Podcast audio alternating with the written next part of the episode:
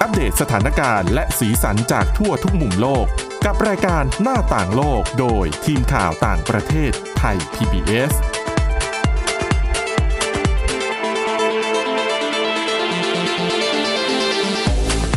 สวัสดีค่ะ คุณผู้ฟังขอต้อนรับเข้าสู่รายการหน้าต่างโลกค่ะ วันนี้เรายังคงมีเรื่องราวข่าวสารที่น่าสนใจมานำเสนอนะคะ ให้คุณผู้ฟังได้รับฟังกัน วันนี้พบกับคุณทิพย์ตะวันธีรนัยพงษ์และดิฉันสวรักษ์จากวิวัฒนาคุณค่ะ สวัสดีค่ะ โอ้คุณทิพย์ตะวันบอกเลยวันนี้เรื่องราวน่าสนใจหลายเรื่องมาก ๆนะคะอ่าไปดูที่เรื่องแรกกันก่อน เรื่องของเครื่องบินที่ช่วงที่ผ่านมามันก็ไม่ค่อยได้บิน ส่วนมากมันจะจอดอยู่นิ่ง ๆ เอาไปทำเป็นร้านอาหารบ้าง ก็มีนะคะ หรือว่าพา ใช่ คนขึ้นไปบินเล่น อืม เที่ยวเฉยๆ แล้วก็ ค่ะ ลงมา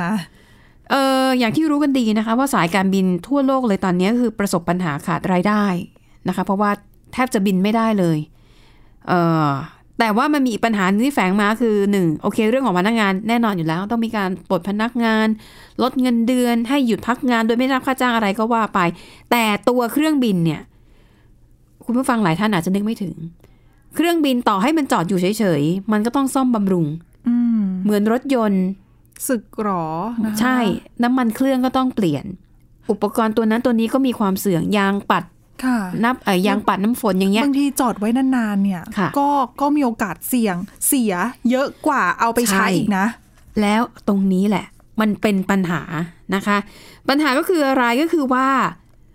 อุปกรณ์ทุกอย่างบนเครื่องบิน โดยเฉพาะอย่างยิ่งอุปกรณ์เรื่องของความปลอดภัย มันมีอายุการใช้งานของมัน ค่ะ ใช่ไหมคะ การซ่อมบำรุงก็จำเป็นต้องทำนะคะ ทีนี้ปัญหาก็คือว่า อุปกรณ์เหล่านี้อะอย่างเสื้อชูชีพอะต่อให้คุณไม่ได้ใช้เลยนะ แต่พอถึงเวลามันต้องเปลี่ยน อืม เพื่อความปลอดภัย อันนี้คือเป็นกฎความปลอดภัยด้านการบิน เพราะไม่ใช่ว่าเอาไปใช้จริงๆ แล้วเกิด ใช่ ใช้ไม่ได้ขึ้นมาเรื่องใหญ่เลยนะ แต่ถามว่าตอนเนี้ยรายได้ก็ไม่มี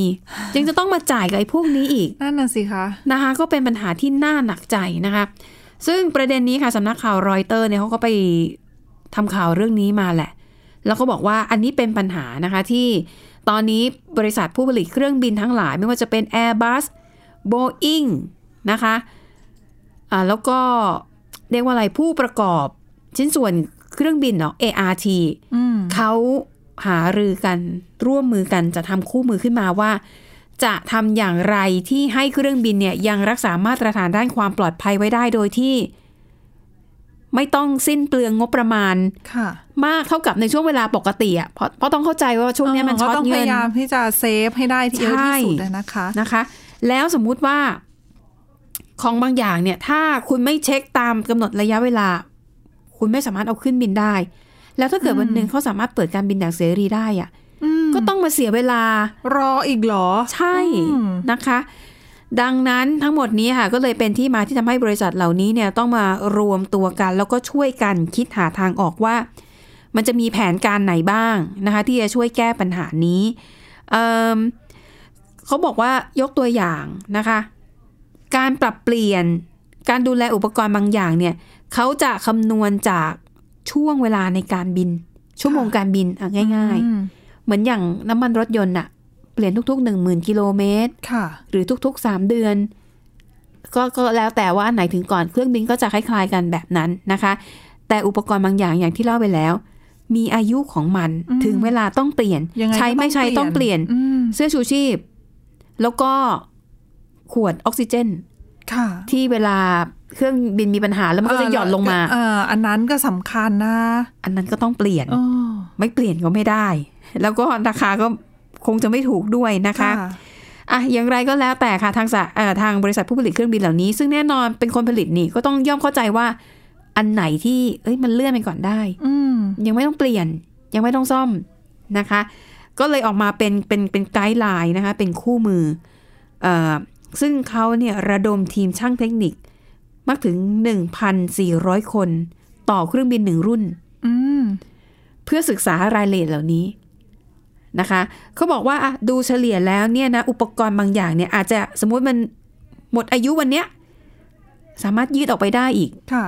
อีกนิดหน่อย แต่ไม่ให้เกิน 6 เดือนเอออไม่ให้เกิน 12 เดือนนะคะ ไม่ว่าจะเป็นอ่ะชิ้นส่วนอันอันไรก็แล้วแต่เนี่ยคือเขาทำออกมาเป็นคู่มือเพื่อช่วยให้ สายการบินทั้งหลายเนี่ยอยู่รอดรวมถึง ค่ะ บริษัทที่ให้เช่าเครื่องบินด้วยนะคะ อืม ซึ่งจากการประเมินล่าสุดตอนนี้นะคะ ทางอุตสาหกรรมการบินเนี่ยเขาคาดว่ากว่าที่การบินจะกลับมาเข้าสู่ภาวะปกติได้ เหมือนก่อนที่จะเกิดการระบาด ก็คือปี 2024 เดี๋ยวนะ นี่ปี อีกสามปี 2021 เองนะ ประมาณ 3 ปี สามปีอืม ใช่ ดังนั้นก็ต้องประคองกันไปก่อนนะคะ เอาตัวรอดกันให้ได้ ซึ่งคือก่อนหน้านี้หลาย ๆ คนก็น่าจะเห็นข่าวกันแล้วว่าสายการบินหลายต่อ ค่ะ หลายสายการบิน ทยอย พูดง่ายๆทยอยเจ๊ง อืม อืมปิดกิจการบ้าง ค่ะ ขายกิจการบ้าง หรือว่ายังไงนะคะปรับ ค่ะ เปลี่ยนธุรกิจกันไป ค่ะ แล้วนี่ไม่นับกรณีของต้องมาซ่อมบำรุงเครื่องบินอีกทั้งๆที่ไม่ได้ใช้บิน ใช่ อืม เขายกตัวอย่างนะคะว่าอุปกรณ์อะไรบ้างที่มันจำเป็นจะต้องแบบเปลี่ยนใหม่หมดเขาบอกอย่างระบบปรับอากาศบนเครื่องบินเนี่ย ค่ะ เขาจะต้องมีการปรับเปลี่ยนเปลี่ยนใหม่ทั้งหมดระบบเนี่ยทุกๆการบิน 2,000 ชั่วโมง ค่ะ ซึ่งถ้าเป็นช่วงเวลาปกติอะบิน 6 เดือน ก็เปลี่ยนแล้ว เออมันก็ 2,000 ชั่วโมงแล้ว ครบ แต่ตอนนี้เนี่ยหกบิน 6 เดือนเนี่ยแค่ 400 ชั่วโมงเอง อืม คือชั่วโมงการบินมันน้อยลงนะคะ ดังนั้นเขาก็เลยคิดว่าอ่ะถ้าเป็นแบบนี้เนี่ย จากเดิมกำหนดไว่าที่ต้องเปลี่ยนตรง2,000 ชั่วโมงใช่ไหมอ่ะขยับขึ้นให้เหลือ 1,600 ชั่วโมง ค่ะ เพื่อที่จะยืดเวลาในการซ่อมแซมให้ให้มันนานนานออกไปจะได้แบบช่วยลดค่าใช้จ่ายของบริษัทต่างๆ อันนี้ก็เป็นอีกโซลูชันหนึ่งแหละ ค่ะ ในช่วงนี้ก็ต้องช่วยกันประคองกันไปให้ได้นะคะอ่ะต่อจากเรื่องของสายการบินไปดูอีกเรื่องหนึ่งอันนี้ก็น่าสนใจเป็นเรื่องของ Uber ในอังกฤษ ค่ะ อูเบอร์เนี่ยคุณทิตวันรู้จักไหม ในเมืองไทย อ๋อ เราเคยมีนะ แต่ว่าตอนนี้เขา อ๋อ เขาย้ายไปต่างประเทศแล้วถ เพ อน ราะ ตัว ว่า ไป ไม่ แล้ว ค่อยสู้ตลาดประเทศไทยไม่ได้ใช่ไหมส่วนหนึ่งไหมคะดิฉันรู้สึกว่าตอนที่เขามาให้บริการที่เมืองไทยไม่ค่อย ไม่ค่อยบูมเท่า อาจจะเพราะมีคู่แข่ง อันอื่นน่ะ อ่า อืม ตอนหลังก็เลยถอนตัวแล้วก็ขาย ค่ะ บางส่วนขายหุ้นให้กับคู่แข่งไปนะคะ อืม แต่ว่าใน Uber ที่ประเทศอังกฤษค่ะเอ่อคือล่าสุดเนี่ยในอังกฤษเนี่ยเขามีการปรับเปลี่ยนแก้ไขกฎหมายเกี่ยวกับเรื่องสิทธิประโยชน์ของของคนทำงานนะคะ และอังกฤษเนี่ยเป็นประเทศแรกนะคะ ที่ Uber เนี่ยตัดสินใจให้คนขับรถ Uber มีสถานะเป็นพนักงานประจำมีรายได้ขั้นต่ำต่อเดือน มีสวัสดิการมีการ นั่นน่ะ รักษา สิ พยาบาลให้ ซึ่งมันยากนะคะ เพราะว่าตอนเนี้ยหลายธุรกิจทั่วโลกในหลาย ๆ ประเทศเนี่ย พยายามที่จะเอาพนักงานออกแล้วใช้เหมือนเอาซอร์ดอ่ะ อืม คือจะได้ไม่ต้องให้มาเป็นพนักงานประจำเพื่อลดภาระของทางทางอ่ะเจ้าของ บริษัท ธุรกิจของทาง ถูกต้ บ อง ริษัทนั่นแหละ เพราะว่า ค่ะ พนักงานประจำอย่างที่คุณสอรักษ์ว่าไปอ่ะเงินเดือนต้องมีขั้นต่ำ วันหยุด ไจะ วันลาก็ต้องมี ใช่ ต้อง แล้ว ได้เงิน แถม ด้วยนะ ใช่ค่ะ แล้วก็มีสวัสดิการต่างๆ อีก Uber นี่ปกติแล้วก็จะเป็นเหมือนกับ อูเบอร์ปกติก็เหมือนกับ เราขับเท่าไหร่เราก็ได้เท่านั้น มือปืนรับจ้างอ่ะเออ เออ สมัครแอปเข้าไป อยากขับ อยากขับก็เปิดแอป มีลูกค้า อืม เรียกก็ไปขับ แล้วก็ได้รับเงินก็คือจบ ใช่ ไม่มี ส พัน วัส ธะ ดิการใดๆ ไม่มี อืม รถชนอุบัติเหตุดูแลตัวเองไป ค่ะ นะคะ แต่อันนี้เป็นพนักงานประจำเลย ใช่ แต่ โอ้ มีที่เดียวนะ ณ เวลานี้นะ อังกฤษเป็นประเทศแรกและประเทศเดียวสาเหตุเนื่องจากว่าก่อนหน้านี้นะคะ สาภาพพนักงานที่ที่ต่อสู้เพื่อสิทธิของคนทำงาน จริง ๆ เขาใช้คำหนึ่งใช้คำว่า gig economy gig gig เนี่ย ก็คือหมายถึงแบบทำงานจบเป็นครั้งๆอ่ะเป็นจ็อบๆ ได้เงินแล้วก็จบไป ไม่ต้องมามี อืมพันธะ เออ ผูก พันธะ อะไร สวัสดิการที่ต้องมา เออ ดูแลนะคะ แต่ตอนนี้เนี่ยสถานการณ์ดังกล่าวมันก็เปลี่ยนไปแล้ว แล้วก็บอกว่าในอังกฤษเนี่ยมีคนเอ่อมีคนที่ทำงานแบบลักษณะกิ๊กอีโคโนมีเนี่ยมากถึง5ล้าน5แสนคน อืม เออ เขาก็จะไม่มีส พู วั ด สดิกา ง่าร ยๆ อะ อ่ะ ไร ฟรีแลนซ์ สิ เนี่ยเข้าใจง่ายกว่า อ๋อใช่ฟรีแลนซ์จะเข้าใจง่ายกว่าถูก เออ ต้อง ทำงานแบบฟรีแลนซ์เนี่ยนะคะอ่ะแต่ในเมื่อสมอาสาภาพแรงงานในอังกฤษเนี่ยเขาต่อสู้เรื่องนี้มานานหลายปีพอสมควรนะแล้วก็กฎหมายก็ออกมาเนี่ยมันสอดคล้องกัน อ่ะก็เลยทำให้ Uber ดิฉันว่าเขาก็คงจำใจแหละ ต้องรับสภาพ อืม แล้ แล้ว วสิ่ง ยิ่งเป็นในยุคโควิด ใช่ -19 แบบนี้ด้วยนะ สิ่งที่น่ากลัวคืออะไรรู้ไหมคุณทิพย์ตะวัน ถ้าอังกฤษทำแบบนี้ได้เป็นประเทศแรก ประเทศอื่นๆนำตาม จะต้องมีการเรียกร้อง แล้ว Uber จะอยู่รอดไหม แต่ปัญหาหนึ่งก็คือว่าสหภาพแรงงานของอังกฤษ และ ค่ะ คือคือการที่จะเรียกร้องอะไรพวกนี้ได้เนี่ยบางทีต้องอาศัยความเข้มแข็งของสหภาพด้วยและในหลาย ๆ ประเทศรวมไปถึงประเทศกำลังพัฒนาสหภาพแรงงานไม่ได้เข้มแข็งเหมือนประเทศเหล่านั้นไง ก็อาจจะ อาจจะสู้ไม่ไหวสู้ไม่ได้ ไม่ไหวเหมือนในอังกฤษ เออก็อาจ ใช่ไหม จะ คะ เป็นไปได้นะ ค่ะ อ่ะทีนี้มาดูว่าในอังกฤษคนขับรถอูเบอร์ในอังกฤษจะได้อะไรบ้างนะคะ ก็คือ 1. คุณจะได้รับการประกันเงินเดือนขั้นต่ำรายได้ขั้นต่ำต่อเดือน อืม แต่ก็จะเป็นค่าแรงขั้นต่ำของอังกฤษนะ ค่ะ ซึ่งมันก็ไม่ได้เยอะ ก็ก็พอให้กินอยู่ได้ อ่า นะ แต่เพดานสูงสุดไม่มีการกำหนด อ๋อค่ะ คุณขับได้เท่าไหร่คุณหาได้เท่าไหร่ก็ตามนั้นเลยนะคะ แล้วก็มีสวัสดิการให้ระดับหนึ่ง ค่ะ มีรักษาพยาบาลให้ มีประกันอุบัติเหตุ มีประกันชีวิตให้ระดับหนึ่ง แต่ก็อ่ะเท่านี้แหละนะ ซึ่ง คะ ก็จำเป็นในช่วงนี้เพราะว่าโควิด -19 คนอาจจะไม่ค่อยได้ใช้บริการกัน สักเท่าไหร่ ไม่ค่อยได้ ใช่ เดินทางกันสักเท่าไหร่ ถ้ามี ถ้าเป็นอูเบอร์แบบรถยนต์ เงินขั้นต่ำให้อย่างนี้ก็ ก็ก็พอก็พอมีกำลังใจหน่อยนะคะ คือในในส่วนของรับจ้างโดยสารขับรถเนี่ย ค่ะ ลูกค้าน้อยลงจริง ใช่ไหม แต่ Uber Eats บูมมาก อ๋อ ก็เหมือนกับบ้านเราแหละ เพราะว่า ส่ง อ่ะ อาหาร ไปไหนไม่ได้ก็ ค่ะ สั่งสั่งซื้อออนไลน์ ให้เขา ใช่ มาส่ง Delivery อะนะคะ สั่งอาหารบูมมากนะคะ อ่ะในนี่คือเป็นความเคลื่อนไหวที่เกิดขึ้นกับ Uber ซึ่งถือว่าเป็นข่าวใหญ่ แล้วก็อย่างที่บอกแหละ มันน่าจะมีอีกหลายประเทศที่กำลัง ค่ะ เรียกร้องสิทธิตรงนี้อยู่ก็อาจจะหยิบยกตัวเอ่ออังกฤษเนี่ยขึ้นมาเป็นตัวอย่าง ทีนี้ไปดูฝั่งของ Uber เขาบอกว่ายังไงเขาก็บอกว่า โอ้ก็ยอมรับนะ ก็อ๋อโอเคในเมื่อมันเป็นกฎหมายแล้ว เราก็ไม่ว่าอะไร เราก็ยอมรับว่ารูปแบบการทำธุรกิจในแต่ละประเทศไม่เหมือนกัน มันไม่มีสูตรสำเร็จ ดังนั้นรูปแบบนี้อาจจะเหมาะกับประเทศนี้ กับประเทศอื่นก็อาจจะต้องปรับเปลี่ยนรูปแบบ ค่ะ ให้มันเข้ากันนะก็เออก็ตอบดีนะ พูดกลางๆ แต่จริงๆอะนี่กัดฟันอยู่ น่าจะอย่างนั้นนะคะ เพราะเขาบอกว่าตอนเนี้ยก็มีอิตาลีที่กำลังไฟท์อยู่นะคะ แล้วก็อาจจะขู่ว่าถ้า Uber หรือว่าบริษัทคล้ายๆ Uber ไม่ยอมทำตามเนี่ยอาจจะต้องแบบเสียค่าปรับเนี่ยหลายหมื่นล้านบาท โอ้ ข้ ย อหา ก็ แบบ ยอมดีกว่าหรือเป ละ ล่า เมิดกฎหมายแรงงานอะไรแบบนี้ ก็ต้องติดตามกันต่อไปนะคะเอาล่ะคุณผู้ฟังคะเดี๋ยวเบรกแรกเนี่ยอาจจะมีเท่านี้ก่อน แต่ว่าในเบรกที่สองยังมีเรื่องราวของกระแสคลั่งความผอมในจีน มีการแข่งขันรูปแบบใหม่ ๆ เดี๋ยวมาดูกันว่า คืออะไรคุณผู้ฟังจะทำได้หรือไม่ พักกันแป๊บหนึ่งค่ะ หน้าต่างโลกโดยทีมข่าวต่างประเทศไทย PBS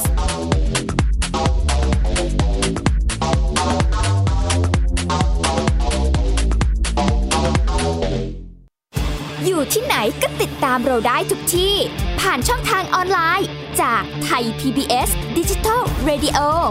ทั้ง Facebook Twitter Instagram และ YouTube Search คำว่าไทย PBS Radio แล้วกดไลค์หรือ Subscribe แล้วค่อยแชร์ กับคอนเทนต์ดี ๆ ที่ไม่อยากให้คุณพลาดอ้อเรามีให้คุณฟังผ่านพอดแคสต์แล้วนะ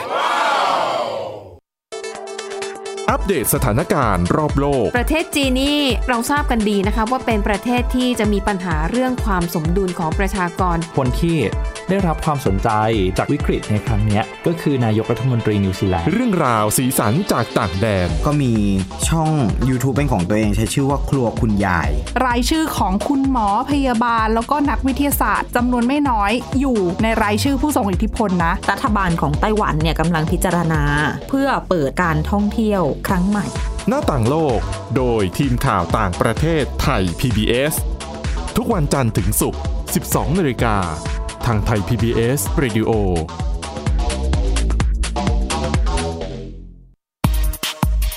เพราะวิทยาศาสตร์อยู่รอบตัวเรา มีเรื่องราวให้ค้นหาอีกมากมาย เทคโนโลยีใหม่ๆ เกิดขึ้นรวดเร็ว ทำให้เราต้องก้าวตามให้ทัน อัปเดตเรื่องราวทางวิทยาศาสตร์ เทคโนโลยี และนวัตกรรม ที่จะทำให้คุณทันโลก กับรายการ s c i e n d Tech ทุกวันจันทร์ถึงวันศุกร์ทางไทย PBS Radio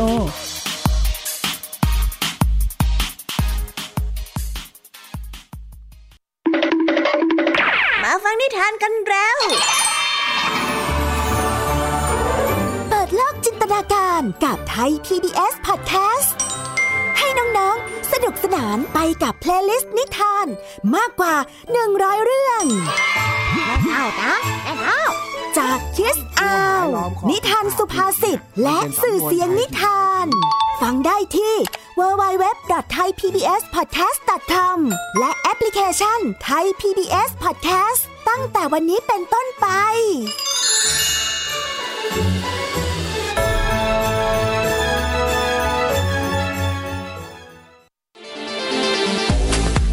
หน้าต่างโลกโดยทีมข่าวต่างประเทศไทย PBS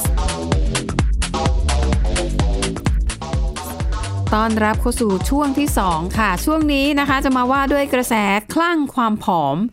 ของวัยรุ่นในประเทศจีน ซึ่งเป็นข่าวมาเป็นระยะระยะ เพียงแต่ว่ารูปแบบการกระแส challenge หรือว่าการแข่งขันกันทำอะไรอย่างใดอย่างหนึ่งเนี่ย มันก็จะเปลี่ยนรูปแบบไปเรื่อยๆนะคะล่าสุดค่ะ เป็นกระแสแข่งกันใส่เสื้อเด็ก คือเป็นผู้ใหญ่ เป็นผู้ใหญ่ธรรมดาเนี่ยนะ แต่แต่ใส่เสื้อเด็ก ต้อง เออ ต้องถามว่าเด็กวัยไหน อาจจะเป็นเด็กวัยรุ่นหรือเปล่า ไม่ไม่เป็นเด็กแบบห้าหกขวบอ่ะอ่ายกตัวอย่างชื่อชื่อร้านเลยแล้วกัน ค่ะ จะได้เข้าใจง่ายก็บอกว่า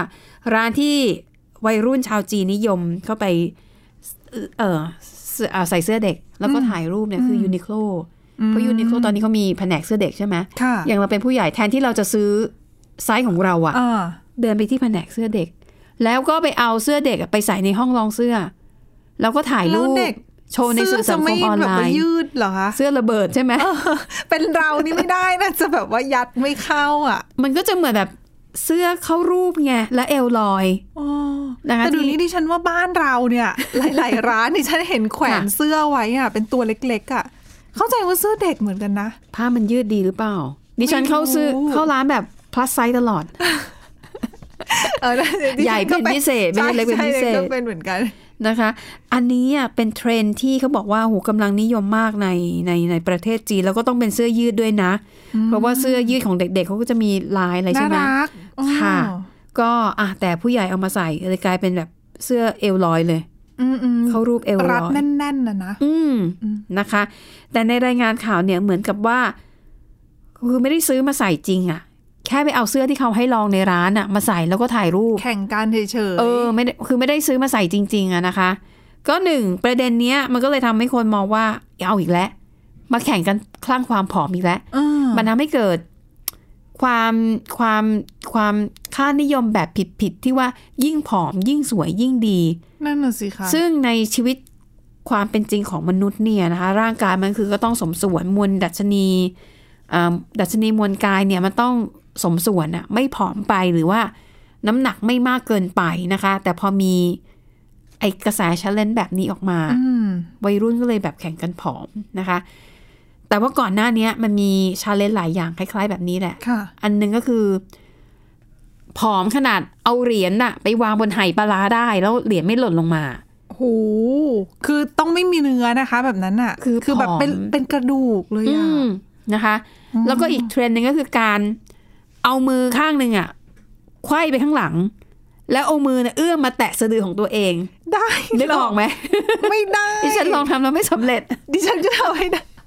อันนี้ตอนนี้ถ้าได้ยินเสียงแบบแปลกๆ ไปคือพยายามอยู่ ก๊อบแก๊บก๊อบแก๊บคือเสียงกระดูกคุณทิพย์ตะวัน ใช่ จริงๆ คุณผู้ฟังสามารถทดลองทำเองได้ที่บ้าน ดิฉันว่ายากนะถ้าไม่ได้ ยากสิ แขน ยาก คน สิ ปกติอ่ะ อืมนะคะ หรือไม่ก็ต้องผอมมากมีแต่กระดูกนะ เออแล้วก็อีกเทรนด์หนึ่งค่ะ เขาเรียกว่าเทรนด์เอากระดาษ A4 อ่ะ อืม แล้ววางเป็นแนวตั้งอ่ะ เอามาบังพุงตัวเองไว้ บังเอว คือต้องไม่ให้เห็นเอว พูดง่ายๆคือเอวเล็กกว่ากระดาษ A4 ต้องแนวตั้งนะ ดิฉันเนี่ย นอน นอน ซึ่ง เอา ซึ่ ก ง ระดาษน อนก็ ก ยัง ระดาษ A4 ไม่บังนะคะ แนวตั้งเนี่ย ความกว้างมันคือ 21เซนติเมตร หูเล็กมากเอวเล็กมาก นั่นแปลว่าคุณต้องเอวเล็กมากไง เล็กกว่า 21 เซนน่ะ เออ อืมดิฉัน เห็นไหม แบบนอนขนาดว่างนอน ยังเห็นน่ะ เออ นะคะอ่ะอันนี้ก็เป็นเทรนด์เรียกว่าเป็นกระแสคลั่งผอม รูปแบบใหม่ในจีน แน่นอนหนึ่งคนว่าไปถึงเรื่องของการเป็นการเป็นการสร้างค่านิยมผิดๆสองไปทำลายทรัพย์สินของร้านค้าเขาหรือเปล่าเนี่ย อ๋อ เสื้อเอาไประเบิดเสื้อเด็กหมด แล้วจะขายยังไง อาจจะเอามาขายเป็นเสื้อลดราคาเปล่า แหมแต่ก็เสียของเขาไง เหมือนเสื้อตัวอย่างไง เหมือนเฟอร์นิเจอร์ลอง แต่ ล ว่า อง ถ้า นั่ง หล ก็ ายๆคนไปลองกันเยอะๆเนี่ย เสื้อก็เสีย ค่ะ ไปเยอะนะคะ ค่ะแต่เขาบอกว่าไอ้เรื่องเนี้ยมันก็สะท้อนให้เห็นถึงความเชื่อโดยเฉพาะอย่างยิ่งในจีนเอ่อยุคโบราณเนี่ยนะคะ มักจะมีคำพูดนะคะ ที่แปลแล้วเนี่ยเขาบอกว่า ผู้หญิงที่ดีเนี่ย ไม่ควรจะหนักเกิน 50 กิโลกรัมนะ อืมก็เหมือนกับรัดเท้าไง ใช่ อ๋อ และในความเชื่อของคนจีนสมัยโบราณเนี่ยเขาบอกว่าผู้หญิงที่ ดูอ้วนๆน้ำหนักเยอะเนี่ย มันสะท้อนให้เห็นว่าผู้หญิงคนนั้นน่ะเป็นคนขี้เกียจไม่ดูแลตัวเอง ไม่แบบดูแลตัวเองให้สวยงามผอมอยู่ตลอดเวลา เนี่ยมันจะส่งผลกระทบต่อชีวิตแต่งงานด้วยนะ ว่าไปถึงขั้นนั้นเลยนะคะ แต่ถามว่าในชีวิตจริงเป็นไม่ได้เหรอคุณจะหนักไม่ถึง 50กิโลกรัมอะ คุณต้องตัวเล็กอ่ะก็ได้นะคะถ้า คือ คุณ โครง แบบ สร้างก็ต้องตัวเล็กด้วยใช่ไหม ต้องเป็น คะ ตัวเล็ก เออถ้าโครงใหญ่อย่างดิฉันก็ลำบากอาจจะหาสามีไม่ได้เลย ต้องเริ่มตั้งแต่เท้าก่อนเขาบอกว่าต้องรัดเท้าไงตาม อ่า วัฒนธรรมจีน ให้เป็นดอก ท้าใหญ่ บัว ไม่ได้ แล้วก็กลายเป็นว่าผู้หญิงแบบในอดีตนะคะ โดนรัดเท้าจนแบบผิดรูปอ่ะแล้วเท้าเป็นส่วนสำคัญในการเดินนะ ใช่ค่ะ แล้วพอผิดรูปอ่ะเดินการเดินมีปัญหาอีกกระดงกระดูกขาเนี่ยไปหมดนะคะ ต้องต้องมีคนคอยพยุงไงเลยดูเป็นผู้ดี คือต้องแบบไปไหนต้อง ไม่ ค ได้ ดู แล้วนะ ตอ เดี๋ยวนี้ผู้หญิงก็ต้อง ใช่ ทำงานด้วยนะคะ ค่ะ ผอมมากไปก็ไม่ดี อืม นะ นั่นคือค่านิยมความงามนะคะ ที่เปลี่ยนไปเอาละค่ะ ปิดท้ายไปดูเรื่องราวของคนรักสุนัขอันนี้ต้องชอบกันแน่ ๆ เลยนะคะ คือทุกๆปีเนี่ยนะคะ สมาคม คนเลี้ยงสัตว์สุนัขในสหรัฐอเมริกาเนี่ยเขาจะมีการจัดอันดับว่าสุนัขสายพันธุ์ไหนที่คนอเมริกันเนี่ยนิยมเลี้ยงมากที่สุด ทีนี้ผลการจัดอันดับของปี 2020 ค่ะ คือปีที่แล้วเพิ่งประกาศออกมานะคะ อันดับหนึ่งเป็น Labrador Retriever อันนี้ไม่น่าแปลกใจ เพราะว่าสายพันธุ์นี้ครองแชมป์มานานถึง 30 ปี โอ้โหสามสิบปี ใช่ คือเป็นที่หนึ่งคนที่ต้องชอบมากนะคะ ค่ะ อย่างนี้ ลาบราดอร์นั้นอ่ะเล่าให้คุณผู้ฟังฟังละกันเผื่อ เออ เอ่อ นึกไม่ ใคร ออก นึกไม่ออก ว่าเป็ยังไง นะคะ อ่า จะเป็นสุนัขตัวใหญ่ แต่ใจดี ส่วนมากจะเป็นสีน้ำตาล ออกทองทองๆหน่อย น้ำตาลไม่ค่อยเห็น แต่สีสีอะไรสีส้มๆอ่ะ ม สีออกทองท เหร องๆเออ น่าจะเห็นบ่อยหน่อยนะคะ